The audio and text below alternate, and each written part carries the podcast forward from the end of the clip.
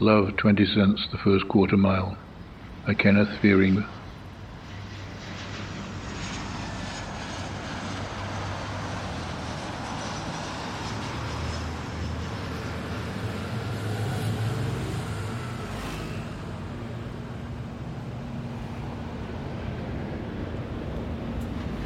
All right, I may have lied to you and about you.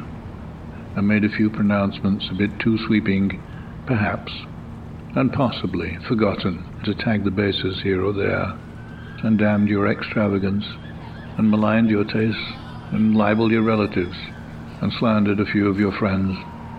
Okay, nevertheless, come back. Come home.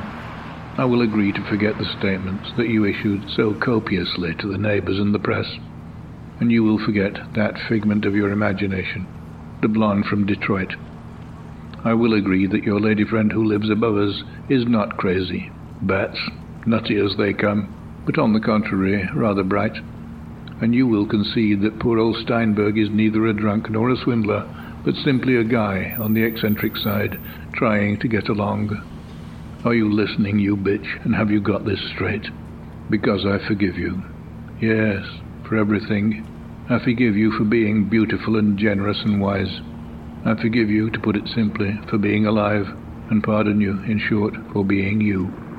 Because tonight you are in my hair and my eyes, and every street light that our taxi passes shows me you again, still you, and because tonight all other nights are black, all other hours are cold and far away, and now, this minute, the stars are very near and bright.